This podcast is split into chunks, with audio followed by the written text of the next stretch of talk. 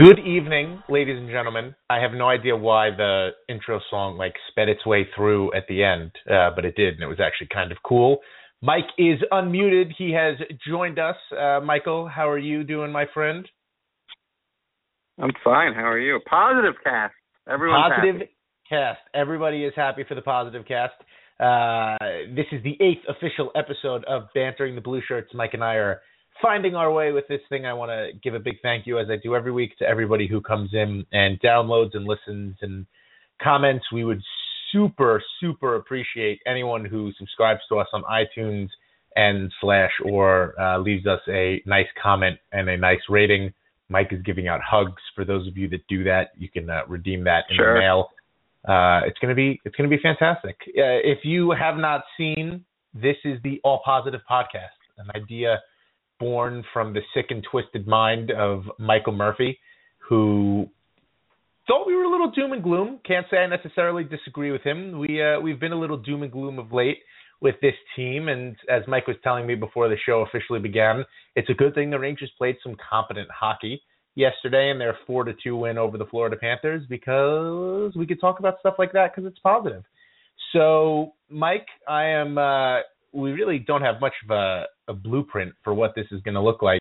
I will let you kick into gear. Do you want to take this caller who's been holding since before we uh, before we even started? Let's let's reward the loyalty and take the caller. Yeah. I guess. I agree. I think we should reward the loyalty. Two oh three. You are on bantering the blue shirts. Who's this? Uh, this is uh, it's I can spell good on um, bantering the blue shirts, but I'm Matt. You guys can just call me that. It's a lot we have easier. our uh, hi guys. Matt's second call into bantering the blue shirts. I don't know if it's in as many weeks, but I think Matt actually called in on the ill-fated "We Lost Mike" show. So, Matt, good yes, to have you was here. that was me. We have Mike here as well. So here are the rules. You can't say anything negative because if you say something negative, I have Can't to hang up on you negative.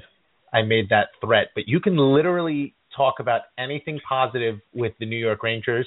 I was actually going to give an example before we began, but there are certain players who have been named in this podcast in a negative light quite a bit, and Dan Girardi would be one of them. You can still talk Mhm. about Dan Girardi. He has very beautiful eyes. I think that's a fair thing to say. He he Yeah. has um, Mike. What was it? Um, like uh, glacial donuts. Oh, buoyant in glacial pools donuts, of unicorn that's milk. Yeah, It was- beautiful glacial donuts. He, you Uh, know what? Kind of a gladiator. Since we're we're praising Mhm. Girardi here, I, I like his toughness, and I like that he's essentially a robot who never gets injured, Mhm. even when he takes the Yeah. like nigh horrific, indestructible robot. horrific injuries that would sway any man's livelihood. Bless you. Um, and he survives. So, Matt, I did not mean to hijack you. Go ahead, my friend. What do you want to talk about from a positive nature on the All Positive Um, podcast? yeah, from a from a positive view. So there are a couple of Rangers players who I think are big positive influences. Uh, JT Miller is the first one that comes to mind. I'm not going to jump into that though because we're probably going to take some more callers. I'm going to talk instead about something that I don't think a lot of people are aware of, which is some of the amazing prospects that the Rangers have. I want to get into that a little bit because I follow prospects very closely. It's just one of those things that I'm pretty into, and there are a couple of prospects that I wanted to bring to your guys' attention. Uh, so there, we have some high-profile prospects like Pavel Buchnevich, sorry, Pavel, um, who's been doing very well for a 20-year-old in the KHL. Moved over from a really crappy team in Severstal to the SKA St. Petersburg, a, a much more high-profile team, kind of like the Rangers of the KHL. And he's been doing there. He's in the playoffs. Uh, the two prospects I want to talk the most about, though, are are two goaltender, two goaltender prospects actually. One of whom is relatively high profile, Igor Shesterkin, also on SKA St. Petersburg, and the other is a goalie prospect that not a lot of people are aware of, and that's Adam Huska. So the first thing I'll get into with uh, Shesterkin, he has really, and I mean really, demonstrated that he is our top goaltending prospect right now. Mackenzie Skapski uh, had a big hip surgery during the off season, and he's seen some pretty poor numbers. He's kind of been bouncing around between the AHL and the uh, Greenville Swamp Rabbits, which are the ECHL team that's the league below the AHL. For those of you who don't follow it at all, uh, the the minor league system.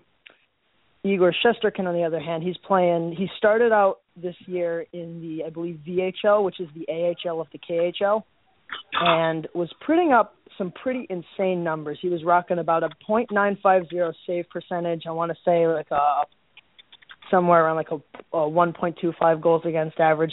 Really it's, kind it's of actually better than that. In the VHL, he played 25 games. He had a 1.19 Mm-hmm. goals against average and a 954 save percentage in 25 VHL games. But continue. Did not yeah, so it, it wasn't a small sample size. I mean, it was clear he had nothing left to prove down there. That was I was following it early on, and I I remember I was there. There are a couple of prospect friends, a couple of friends I have who are also in the prospects, and I remember screaming at them, "Well, they just let him play in the KHL already." But they did finally give him a chance. He started off very strong. He, I believe, went three games and was like it was like shutout and either two games with one goals against or two shutouts and a game with one goal against. Something really absurd. He got goaltender of the month. Uh, so he came out with a very strong, and then he kind of simmered down. Had a, I think, a couple three or four goal games, and so I don't have the stats in front of me, but his numbers did taper off a little. I think he ended up bouncing back down, and maybe has come back up. It's it's been hard to follow their situation since they're in the playoffs now. I'm not sure who's doing the goaltending because Elite Prospects hasn't been updating as often as I'd like. I did get a chance to watch uh, a a little bit of a KHL game though because I found a streaming site online that um, shows both NHL hockey games as well as hockey games from around the world. Uh, not too much I can say on his playing style other than that it's it's very anarchic. A lot of it's kind of like Hasek, one of those he outthinks every single other person on the ice. So a really exciting guy. And the other guy I want to talk a lot about because I feel like he doesn't get nearly as much attention as he deserves is Adam Huska. He is a Slovakian 18-year-old goaltender. He was drafted in the seventh round in last year's draft. Um, and one of the things that really caught my eye was he was playing in the USHL, which is it's a similar to the the CHL leagues, which are the junior leagues for Canada, except that they're in the United States. So definitely not as good competition, but still a pretty high profile organization that will put up some respectable talent. Yeah, those Uh, players he- usually go to college. You'll see guys go to the USHL for a year and then um, go to whatever college they choose. Quinnipiac's best player, Sam Anas, uh, played for the Phantoms in the USHL before Mhm. jumping over to Quinnipiac, so you will see a lot of those guys do that. I'm not actually sure Huska's motives and what he wants to do. Uh, I'll let you finish your thought, Matt. But for those of you where the name kind of sounds familiar, he was Slovakia's goalie in the World Juniors. Uh, he Mhm. went up against Alexei Sorella, who we will not talk about because this is the positive podcast, a couple of times, Yeah. and played lights out Hey, against positive. Canada and a couple of of the bigger teams there. So if you're thinking, oh, I've I've heard that name before, that's where you've heard it from. He was uh, one of the Mhm. standouts of the World Juniors this year. Yeah, I was. uh I, I'm glad you brought that up. I was going to cap off my Huska summary with that, but the first thing I wanted to get to, because this is kind of where he started off, was with USHL. So the the competition there, it's it's a mix of it's it's similar to the CHL in that it's you know usually got 16, 17, 18 year olds, sometimes 19 year olds. I think they have players older than that, but I'm not sure, so don't quote me on that. But I believe most of the competition is 17, 18, and 19 years old and then as you said they tend to go on and play college after that it's a preparation league he was putting up some pretty crazy numbers they weren't the numbers that Shesterkin was putting up putting up which was in a more competitive league but it was like .94 save percentage one you know 1.5 goals against average i mean the, the kind of numbers that made me say oh wow he's he's definitely ready to move on to a to a set of more competitive competition then Yeah. he went. Uh, oh, sorry, I'm I'm just gonna because because he starts off very strong and then goes to World Juniors, and I was able to watch the game for the World Juniors. A couple of notes: his numbers do not look stellar. If you go to Elite Prospects, it's like .899 save percentage.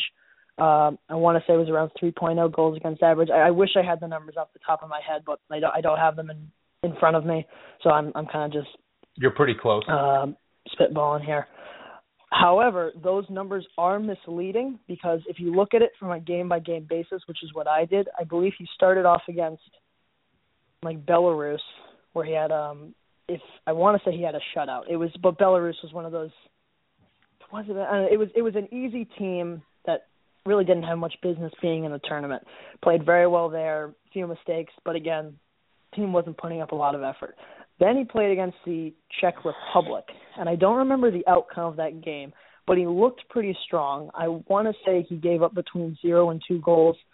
Um, you might want to fact check me on that, but it was. I remember it was a good performance, and it was one of the things. One of the things I noticed about him is he has very good reflexes and is a very athletic guy who um, moves around. He wasn't forced to make a lot of athletic saves, but it was clear that the competition was right at the level of Slovakia. Plus, it was Czech Republic versus Slovakia, so there was a big rivalry factor there. And when he was called to step up, he definitely stepped up. And he could see the puck while he was tracking it well. A lot of the outside shots, when there were screens set up, he was able to deflect it. His one issue is he has poor rebound control. He overshoots his angles, and he will. He's you know when when there's a low shot that goes off the pads, there's usually a juicy rebound there. But that is um, since we're talking about positives, those are things that when you have the greatest goaltender goaltending coach in the world in um oh my goodness his name escapes me Benoit Allaire someone Benoit Allaire thank you uh when you have Benoit Allaire as a goaltending coach he's the kind of guy who can really you know help you set up a a, a personal system so that you can kind of just go to perfection. That's how Henrik Lundqvist does. Every day is a routine for him. He's got to make sure that he's doing the so reason he's the greatest goaltender in the world. I'm glad you brought this up, Matt, because Huska was widely considered to be a, a throwaway pick when the Rangers made the selection for him last year. I think it was mm-hmm. one of those who is that picks that the Rangers made, and he was made at the recommendation of Allaire. Um, Igor Shesterkin. Can I add one tiny note? Sure. Go Just ahead. One, one tiny note. Another person who they thought was a throwaway pick was Sergei Zborovskiy. They were like, he was completely off the boards. Why are we selecting him in the third round? He has actually done people. pretty well. He almost made the Russian junior team. So positive note, he's putting up good numbers in the WHL this year. It's all. Continue. Yeah, there, there's it's the Gordie Clark factor when you come to the draft is, is a really big part of this, and I think Igor, and I'm going to call him Igor because I'm, I'm going to butcher his last name, and that's not fun. Uh, was another pick that I think a lot of people looked at as a throwaway. The Rangers had picked Brandon Halverson in two rounds before they took him, and a lot of people were confused why the Rangers made two selections about for goaltenders after Mackenzie Skapski had been picked the year before. And what essentially happened was the Rangers revolutionized their goaltending system from nothing to three very quality guys. And I think the point is, as always, Benoit Allaire does not get enough good press for what he does for this team. He turned, first of all, Henrik Lundqvist is an exceptional talent. He's one of the guys that you build a team around, generational talent type player. But he's been mm-hmm. made better by Allaire. He talks about how Allaire helps him become better. And I think if you look at the the troops of backup goaltenders that come through here, and Steve Valiquette uh, is probably someone I think he's very active in social media and talking to the fans, and we're going to try to get him on a show at some point. But when, if and when that happens, I'd be very curious to hear what he has to say about what Allaire does in the background because you look at what Cam Talbot turned into. You look at what Antti Raanta is right now, and you just think to yourself, "There's nothing this man can't mold." He's like the the sculptor of the gods when it comes to goaltenders. And these picks were made at his recommendation. And there's something here. There's something you can see. I think there was quite a bit of outrage that the Rangers didn't use their seventh round pick on some of the the fallers, who some of the smaller players who slipped their way through the draft. But Huska definitely impressed in the World Juniors. His numbers are ridiculous in the USHL, like you'd expect them to be. Um, in terms of the KHL, there's definitely been a playing time disparity. Uh, I don't know if any of you guys do, but if you follow uh, AJ underscore Ranger, his name is Alex Nunn. He is the residential European prospect connoisseur of Blue Shirt Banter. He has a lot of problems with the fact that Shesterkin was really kind of forced to play in the VHL, and when he did come up to the KHL, he was great and he was doing a good job, and they still didn't uh, they didn't really give him those opportunities. But uh, I think that it's a really good point to bring up. I, I think the goaltending system the Rangers have right now is miles ahead of where it was three years ago. And again, this is the positive podcast, so you don't want to talk about Lundqvist being 34 years old, but there's definitely a need to have a prince behind the king to take over the throne, and the Rangers Absolutely. have at least two players who you think right now you could definitely see some investment being in, and then of the four of them, Skapski and and Halverson included, you'd have to assume you got at least one guy there who can do the job. Uh, I mean, Skapski obviously getting injured wasn't ideal. He's had his ups and downs, but he played pretty well in the the NHL games that he got last year, and hopefully it's just a blip on the radar. But Mike, I do want to get you involved just on a curiosity based question. Do do you? A lot of people talk about Benoit Allaire there was a rumor last year, I think it was, in Elliotte Friedman's 30 Thoughts column that Arizona tried to lure him away from New York and he refused. Uh, do you think Allaire gets enough press about just how damn good of a job he's done for this team? No, I think he's. I think it's one of those things where it's easy for a guy who has that super specialization role, and especially you don't see him behind the bench. You know, it's not like Arniel or, or Ulf, where you see them and they do, you know, between period interviews. When you hear about Allaire, it's always, you know, when there's allusions to him, when he's being referenced. Um, very much behind the scenes in that sense. But, you know, something that I just wanted to tag on to um, all the thoughts with with all this, you know, this goaltending prospect stuff is – you know, it's something I don't think that can ever be overvalued or overstated how valuable it is to produce good young goaltenders. And if there's a singular trait that your team can have, a position where you make, you know, where you make a lot of it and you make a lot of good of it, I'm not sure you can do better than goaltending just because of what a young, talented goaltender like a Cam Talbot can demand in the open market. I mean, it's it's an awkward way to build a team just through trading away, you know, uh what you specialize in producing, but it's not exactly a terrible thing to be good at. You know, I'm, I'm sure, you know, there's a case for producing, you know, and doing you know, the way that uh Detroit scouts European players and things like that, but uh you know, thinking about just how good Hank is and you know how frequently he credits and mentions Allaire should give us all a real understanding of just how important Benoit Allaire has been to the process and the success of this team. And you know, uh, I don't think anyone expected Antti Raanta to be just as good as he's been. And you know, we talk so frequently, you know, when we're negative on this podcast, which we're not doing today. Um, Hope. About you know the Rangers' struggles with possession and how often they have to lean on their goaltenders. And the crazy thing is, is that more often than not, the goaltenders can bear the weight. You know, both Raanta and Lundqvist have been exceptional, and a big part of that is not only that they're just talented and it's great that they're a part of this team, but also because we have someone like Allaire, and that's the sort of thing that doesn't show up, uh, you know, on GeneralFanager.com when we're trying to understand you know just how good or bad teams are and things like that. You know, having an asset like Allaire as part of the organization goes a long way to towards this team's continued success. And uh, I don't think he can really ever get enough press, but he's also one of those things where I'm not sure I want him to get too much press because then other teams will start to covet him more, more than they already do. So. Mm-hmm. The conversation in the chat right now uh, is that a couple of people are arguing that Huska is not a throwaway pick per se. I actually agree with that. I don't think the team looked at it as a, a throwaway pick. What I, I look at really the sixth and seventh round is your real flyers. That's where you, you take best player on the board or most talent on the board, and, and there's definitely guys who slip down the ranks that I, I think are maybe not something an NHL team wants to take a risk on. There are players who you see come through. Usually they're European. Uh, the, a lot of guys from the KHL, some of the younger kids won't get drafted at all, and then the next year they'll come in and they'll get taken in the third round. His, his name escapes me. I think it's Slepyshev on Edmonton. Had that happen, I think he yeah, went through two whole drafts, yeah, without getting picked, and then he was taken in the third round.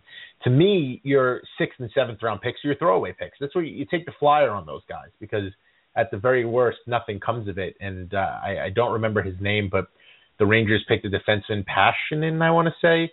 Uh, I don't even know if he's still in the system, but he was the number one overall pick in the first KHL draft uh, ever held a couple of years ago. He was a defenseman who I, think at this point is a uh, maybe a role player in the KHL. But those are the guys that you use those picks on. Those are the that's why I called it a throwaway pick. I, I think the Rangers knew damn well what they were doing with him, and obviously when you have a guy like Benoit Allaire who's giving you guidance, and Gordie Clark who probably one of the best guys in the business at developing late round talent, it's never a throwaway around pick, but I think they've done a, a pretty miraculous job. Uh, Matt, thank you because that was an avenue that I was not anticipating going down, but from a positive standpoint, that is, uh, yeah, that was very good. So I appreciate that, buddy. Anything else you want to throw out there before we let you go? Um, I well, I I also wanted to touch up on it's some brief stuff about some of the other prospects. Ryan Gropp, who's he's basically scoring point per game right now. He does have Mathew Barzal, who was um 16th overall pick in the draft last year. He's supposed to be one of those top five talents that was injured and slipped down. So a very good center, but he's still producing point per game pace. Uh, Robin Kovacs has been doing well. He's in uh, the the the SHL is like Sweden's top league. He's in Allsvenskan, which is like the AHL of that.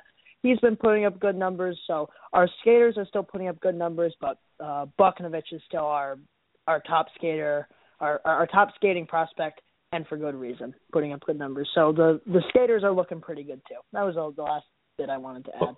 Well, thank you, Matt. I appreciate the call. That was uh, that was very no informative. No problem. I appreciate I, being appreciate a it, buddy. you guys it, it's good to have the loyal followers, wouldn't you say, Mike, who uh, who pop on and and help us have this yeah. conversation or, or push this along. Kevin is a, a little negative on Ryan Gropp. I'm actually not. My issues with Ryan Gropp, and this is going to toe the line of negativity, but uh, it's really not. I, I think Ryan Gropp is a fine prospect. I think. It, so here's let me start from the beginning. Ryan Gropp was the player that the Rangers selected with the pick they got from Anaheim for Carl Hagelin last summer, in addition to Emerson Etem. There were a few players on the board that mainly um, Sprong, who ended up getting drafted by Pittsburgh, and Killorn, I think, who I believe got drafted by Calgary, the defenseman, who were mid first round pick rated players who fell that deep in the draft. And the Rangers passed on them because they were so high on Gropp. They actually gave Gropp their sixth highest ranking in the draft last year. So of all the players that were available, they thought he was the sixth best player, and they were quite clearly thrilled to grab him at 41. I don't have a problem with him. I, don't have a problem. The drawbacks from him is he's probably the oldest player in the draft. He missed the being eligible for the draft the year before by one day, so he's not an overage, but he's basically an overage. And he is playing with one of the better prospects in the WHL. But for all that being said, he's a goal scorer. He has an elite shot, and the Rangers are banking on that this year. And he's a big body and reminds you of Rick Nash. I'm not saying he's going to become Rick Nash, but I understand why the Rangers are intrigued by him. But I'm not low on him because of him. I just think there may have been better players that the Rangers could have selected with that pick, but we're not going to go into that because we're being positive. Um, positive. Matt Matt also talked about Robin Kovacs, who's probably my favorite prospect outside of Buchnevich. I, I really think that Kovacs is the, the type of player that you want to take those risks on. Adam Herman said it when you get to the later rounds of the draft. You should probably go with Swedish players because they're usually great skaters, very intelligent. The systems there just breed players like that. Detroit is a great example. And Kovacs is a goal scorer. He really is. And right now, uh, AIK, which is the team he's on, which, like Matt alluded to, is basically the second tier of the SHL. It's the AHL um, of that league are they won the league, so now they are playing the bottom ranked team in the SHL, and if they win that series, they earn a promotion to the top league. And Kovacs had 34 points in 44 games. He won Player of the Year for the second year in a row in that league. He scored the game winning goal in the final game to win the league and his numbers are actually ahead of where Filip Forsberg's numbers were on a pace standpoint when Filip Forsberg was a second year player in the SHL second tier. So he is a player that I am really, really excited about. Alex Nunn is really excited about him. Uh, I don't think anybody goes above where Buchnevich is right now, but he's a, a very close second. Mike, who is your favorite podcast or podcast? Who is your favorite prospect in the system?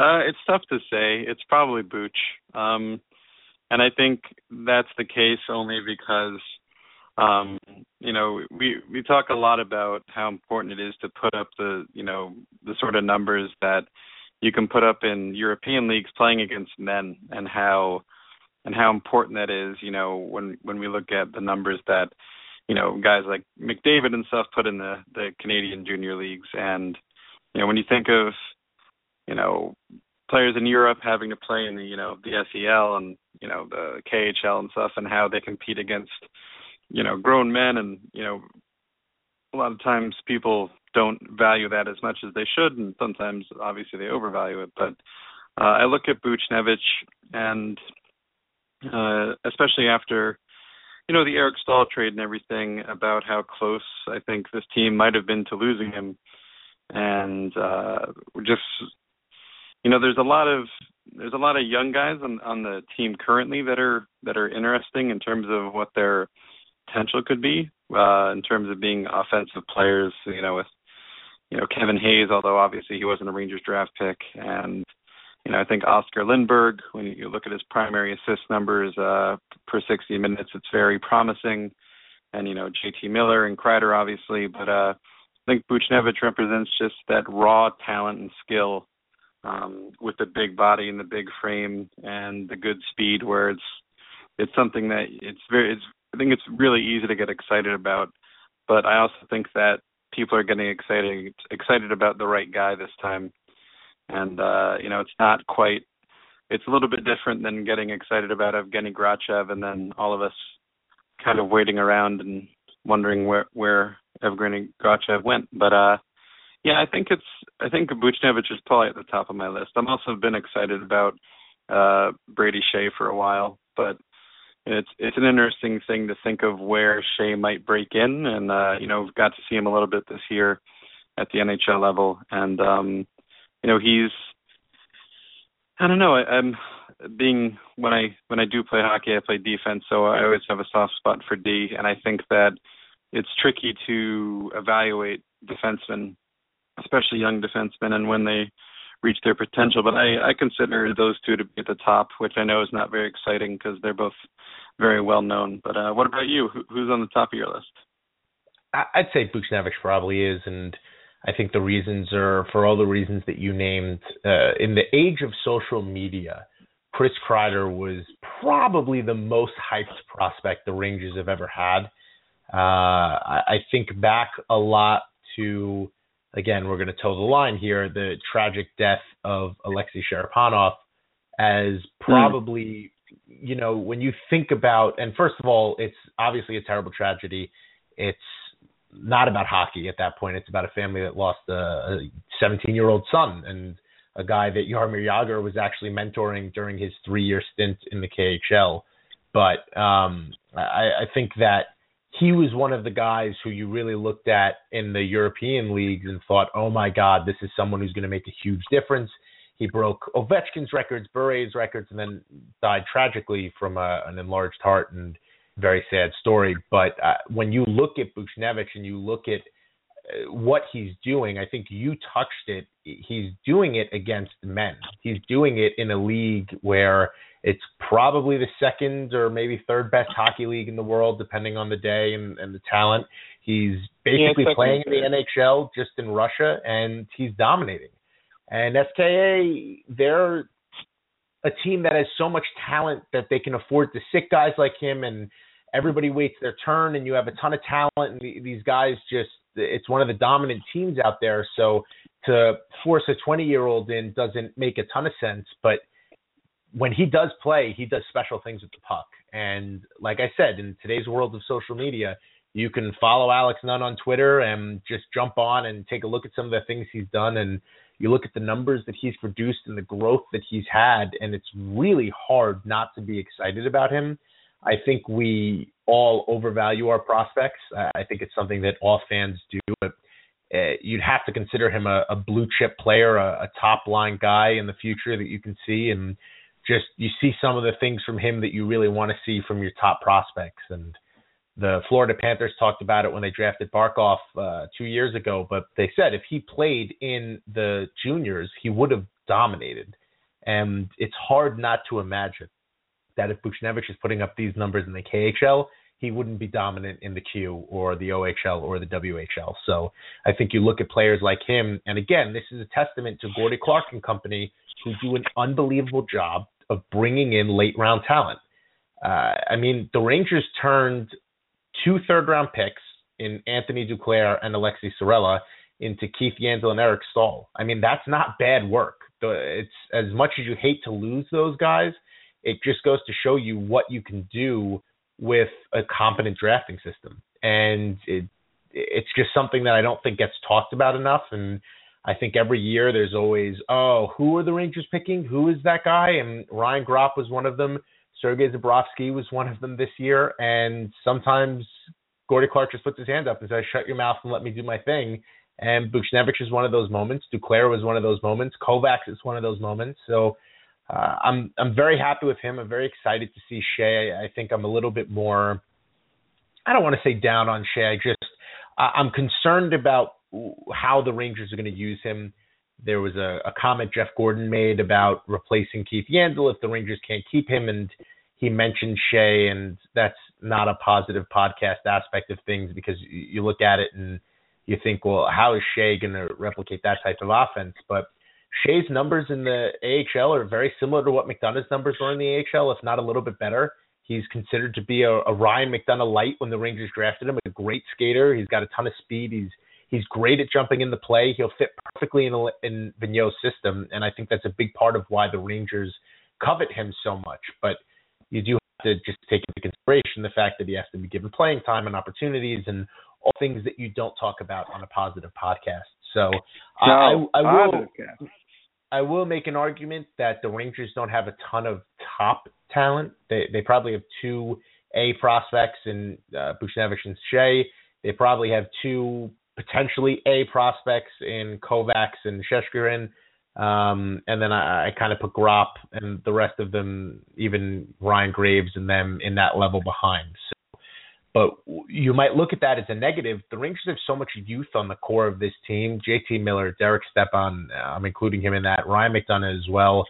Um, Jesper Fast, Oscar Lindberg, Kevin Hayes. These are, are young guys who are making a, a big impact. And the core of the Rangers is very young. They're one of the older teams in the league, but they're way down at the top uh, from a couple of players and the Dan Boyles of the world. And uh, I just think that the Rangers, you don't have to have that many tier one prospects unless you have mm. a hmm. lot of veterans on your team that you need to replace.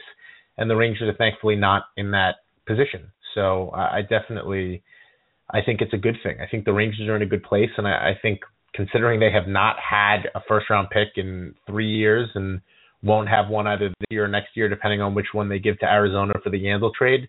The Rangers have done a marvelous job at replenishing what they've lost through the draft and through unsigned free agents at the college level, and Kevin Hayes is is a part of that. So hats off to them, honestly.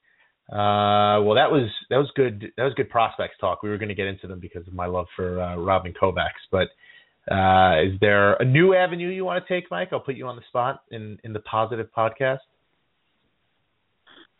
I know the we were talking a bit before the show, and uh, you know, looking. Obviously, we could talk. We, we could go crazy and talk about the fact that Tanner Glass scored a goal, albeit an empty net one. But I was going to talk about uh, just how good Viktor Stalberg has been, and um, you know, there's a lot of talk. We've done a lot of talk about the players that uh, Gorton has kind of inherited uh, the contracts he's inherited from Sather, and we won't mention those names because we don't want to do things like that. This is the positive but, uh, podcast. Positive podcast. Uh, but you know, look at Stalberg and the investment that he was with. I think he's 1.1 in the cap, um, just for the one-year deal. And you know, we talk a lot about how in the bottom six he's just he's a nightmare matchup. But more importantly, he's a guy. You know, I I wouldn't blink if we put Stalberg on the power play, and he certainly feels like a guy who should be killing penalties. And you know, I don't want to mention the fact that the Rangers have one of the worst penalty killing units in the league because once again that's not that's not positive. Um, but you know, talk about we can talk a bit a bit about the the signing of Stalberg and what he's meant to the team. I mean, how impressed have you been with what he's brought to the team and when he's moved up in the lineup? And you know the the goal he had against Florida is just yet another example of you know when he's he does have the thing I think where you know it's kind of there's consistency issues with his game where you're not always sure what he's going to give you on any given night. But when he's on he changes the outcomes of games. And having a guy like that stashed away in your bottom six is a beautiful thing yeah, those are the players that you look for or contenders look for at the trade deadline.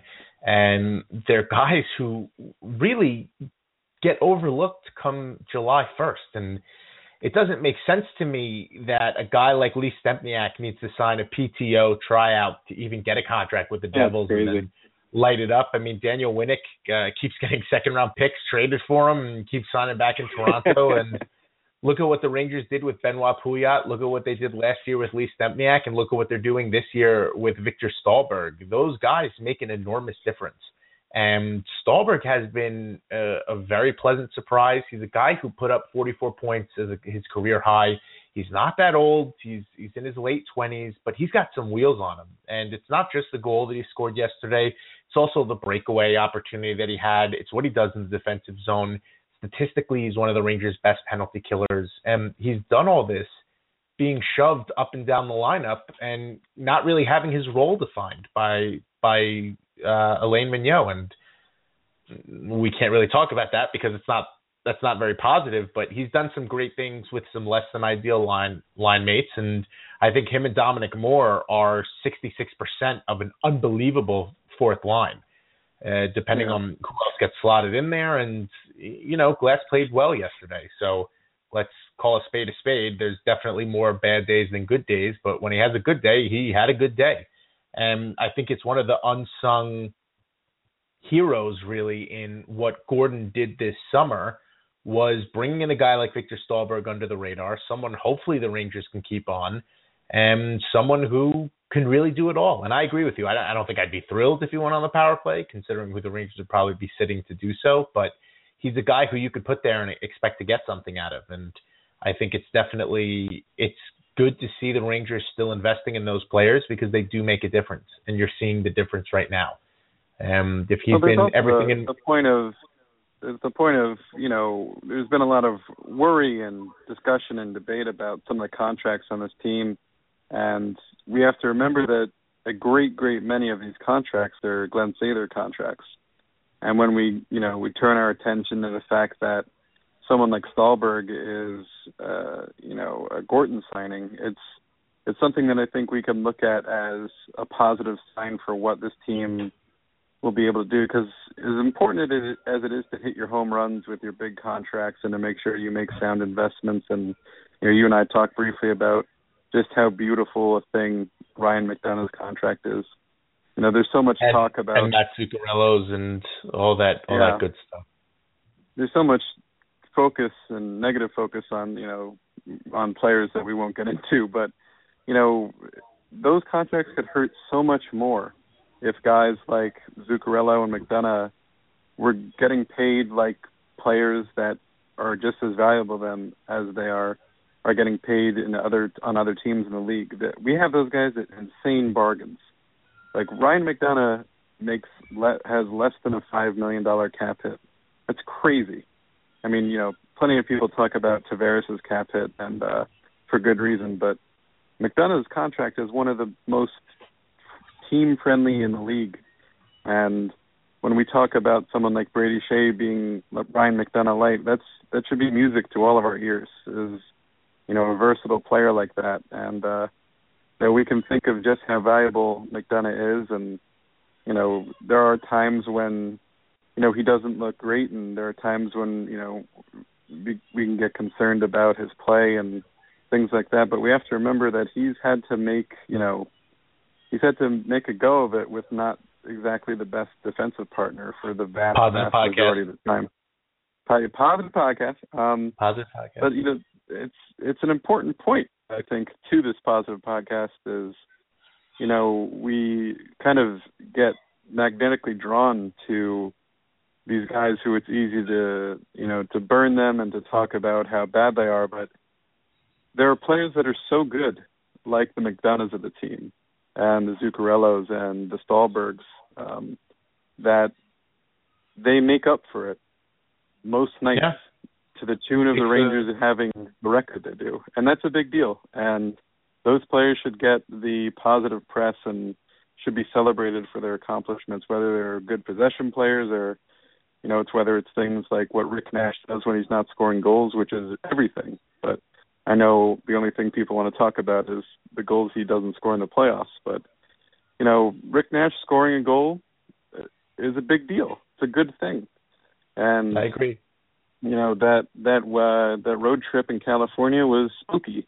You and I talked about how spooky it was before it happened, and sure enough, it looked pretty spooky. But uh, Florida's a good team, and I know that's still a, a strange thing for some people to hear and believe, but the Panthers play good hockey, and the Rangers looked great against them, and I think that's something uh, maybe things turning around when they should start turning around, given the time of year it is. I could not agree with any of that more. We have two callers. Uh, we're going to try to get you both on before we shut down. So apologize, but please make it quick. Seven three two. You have been unmuted first. You're on blue sh- or bantering the blue shirts. Who's this? This is fifty. Oh, 50. Oh, oh boy, here we go. Positive podcast. You don't sound positive at all, fifty. What I just is, want to say what an awesome. Ex- if if you ever have a chance to go to Madison Square Garden and see the Rangers, what an awesome experience it is. Well, well, that's pretty You, you go there, just just the experience of walking around with all those fans with the jerseys on and chanting after a goal and meeting other fans and the giveaways and the atmosphere is just it's just absolutely awesome. If you ever get the chance to do it, you got to do it, as you guys know. Well, 50. That was fantastic. I'm glad you said that actually, and um, I might touch Getting on that choked in a minute. over here, fifty. That I'm gonna beautiful. I'm gonna let you go just so I can grab this other the other caller before we get to call in earlier next time. You don't have to wait till 8:41 when you make things difficult on us. Um, 203. You are unmuted and on banter in the blue shirts. Who's this? Uh, hey Joe, Mike. Uh, my name's Dan. Uh, I go by Iovergreen on the website. Oh, he was. This was the YOLO comment because you're actually you're calling in. There's there's debates in the comments as to whether or not people are going to call in. But glad to have you. You jumped into the water. The water's fine. Uh, let's hear it. You you've been thinking about it for 40 minutes. What is the positive contribution to the positive podcast? Um, I just um, this just popped into my mind. Uh, what your guys' thoughts are on the uh, Steven McDonald Extra Effort Award? The voting's going on. Um, I'm sure you guys can probably debate that a little bit. I know it, um, we're about to get cut off, but um, into the uh, the Tony podcast time, I'm sure you guys can uh, throw that around a little bit. God, I Um, love uh, when for- people bring those references up. It's that's like being in a warm bath. That is fantastic. Uh, yeah, you are going to get dropped. So why don't you? We will talk about that very quickly. Give us who your winner would be. Yeah, who's your winner? Uh, you know, I mean, you could, you know, obviously put Henrik down. That's, you know, for my money, kind of the, I don't want to say easy, but I mean, definitely kind of hands down. No one would argue with with that. But um, I'm gonna I'm gonna throw this out there. I I, I want to say, um, what about Yandle? You know, we uh, there's a lot has been talked about. Obviously, his um, him stepping up uh, when McDonagh went down and um, you know taking making the most of his opportunities uh in that time and uh you know there's some stretches where um you know it'll kind of be like ho hum another uh primary power play assist for Yandle so um uh just going to throw that one out there Yeah, well, I uh, let's let's actually dig into that a little bit because I did want to talk about it. Thank you for calling in. I think you're going to get booted, but That's I a great really point. appreciate Yeah, I it. like call, that. Call in earlier next time. See, we don't we don't bite. This is uh, all in I, good fun. I, I took oh, we uh, we lost him. I apologize for that. He cut him off, but That's uh, before we just went into the extra time, I was going to tell everybody that you could listen and have fun. And thank you for listening, but no one is listening anymore. Uh, okay, so Steven McDonald's Extra Effort Award is, for those of you who don't know, it's uh, Steven McDonald was a New York City police officer who was shot in the line of duty and was paralyzed. So every year the Rangers honor him and they bring him and his son, who became a police officer, and it's I I don't want to say it's cool, but um, he you've really watched him grow up because he comes to the event and you see him in pictures. And he was a little kid when it first started happening and now he's a grown man. And uh but it's a great event. It's a great award to give out. It raises awareness about the, the dangers that the police go through and every year there's a selection for the extra effort player and I think the selection of Henrik Lundqvist is not an easy one. I don't think Lundqvist has ever won and I think he's he works harder than anybody else out there. So I, I like the idea of Yandle too. But here, if I have to pick a winner, and this is me guessing, I think Kevin Klein wins. I think Klein is the winner this year. I would have also no issues since we spoke of him. I'd give it to Tanner Glass too. Uh, it's, this is not an award about. Uh, this is not an award about talent. This is not an award about skill. You're just talking about people who give extra efforts and I don't think anybody can question Glass's effort. I, I don't think anybody can question what he's willing to do for the team. So he's the type of player that you look at when you look at these types of awards. But uh, I, for my money, I think Klein is going to win. I think he's done enough this year. I think he's been involved in enough. His resurgence has been a huge part of the Rangers' success to this point, and he deserves it. I, I really do. I, I think he's going to be the guy that walks away with it. What do you think, Mike? Um, well, I think I'm gonna, and I'm heavily influenced because of the last game, but someone I don't think gets talked about enough for this, and I I have to admit I love both the idea of Klein or Klein, Hank, and Yandle. I mean, when things are going poorly, but we won't talk about that. Uh, on the Rangers bench, Yandle is one of those players who's vocal. You know, he's he's banging his stick. He's trying to get the team fired up, and you know those guys that matters. That the, the team has guys like that, and talk about a guy who's a good soldier that's kind of endured a lot of nonsense this season with uh how he was used and everything and then you know when the team asked him to be oh by the way can you be Keith Yandle and you know of course he was but um a guy whose name popped in my head is Brassard um Ooh, Brassard sticking up for Brassard sticking up for Glass in the Panthers game was, you know, when it was happening, I was saying to myself, you know, dear God, what are you doing? Your hands are so valuable. But um, I was also touched by the fact that that says a lot about what Glass means to the locker room, and it also says a hell of a lot about what being a Ranger means to Brassard. And you know, I know he's a very popular player on Rangers Twitter and social media. You know, fans really are attached to Brassard.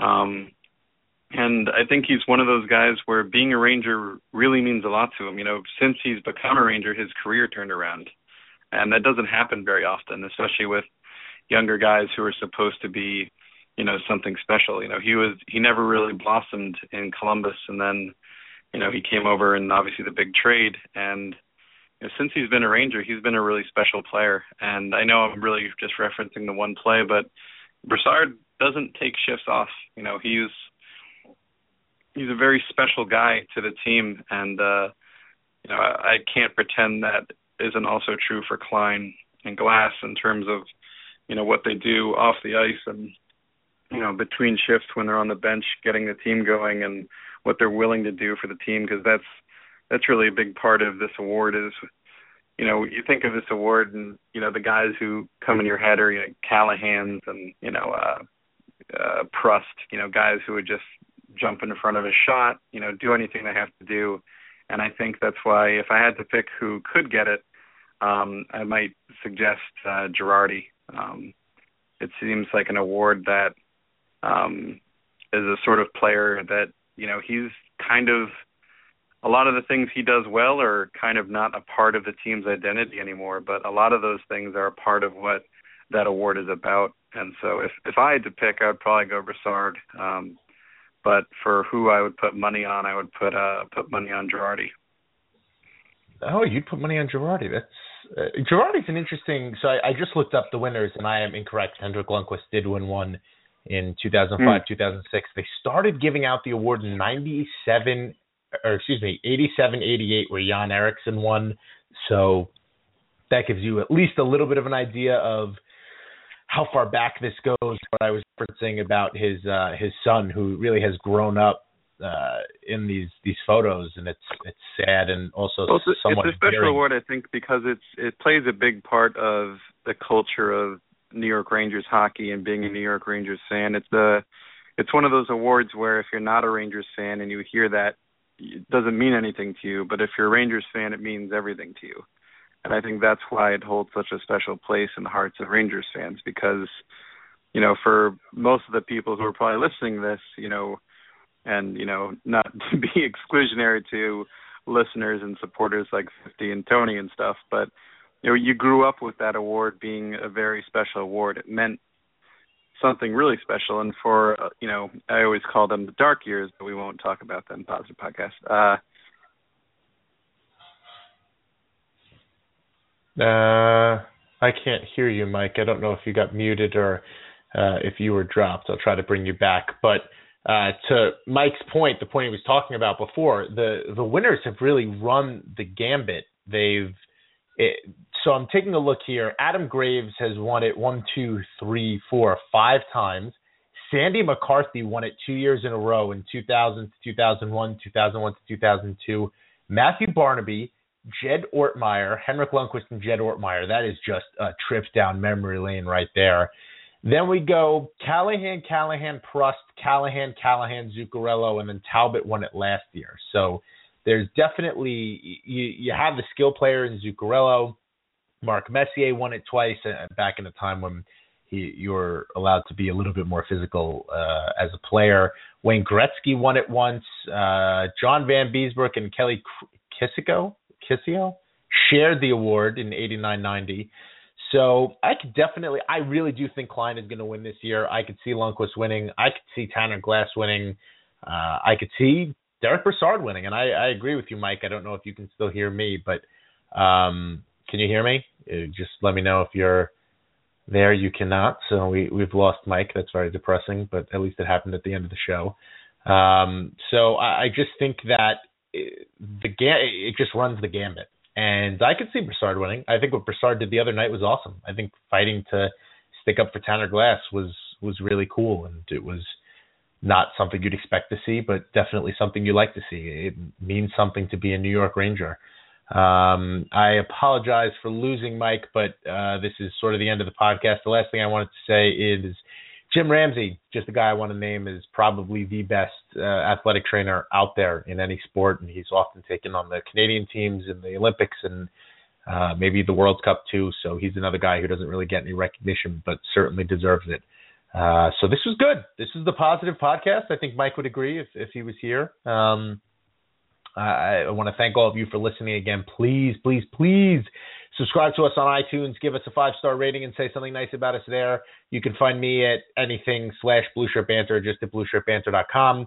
Mike at Dig Deep BSB on Twitter at Blue Shirt Banter, blueshirtbanter.com slash Riveters, and today's Slapshot.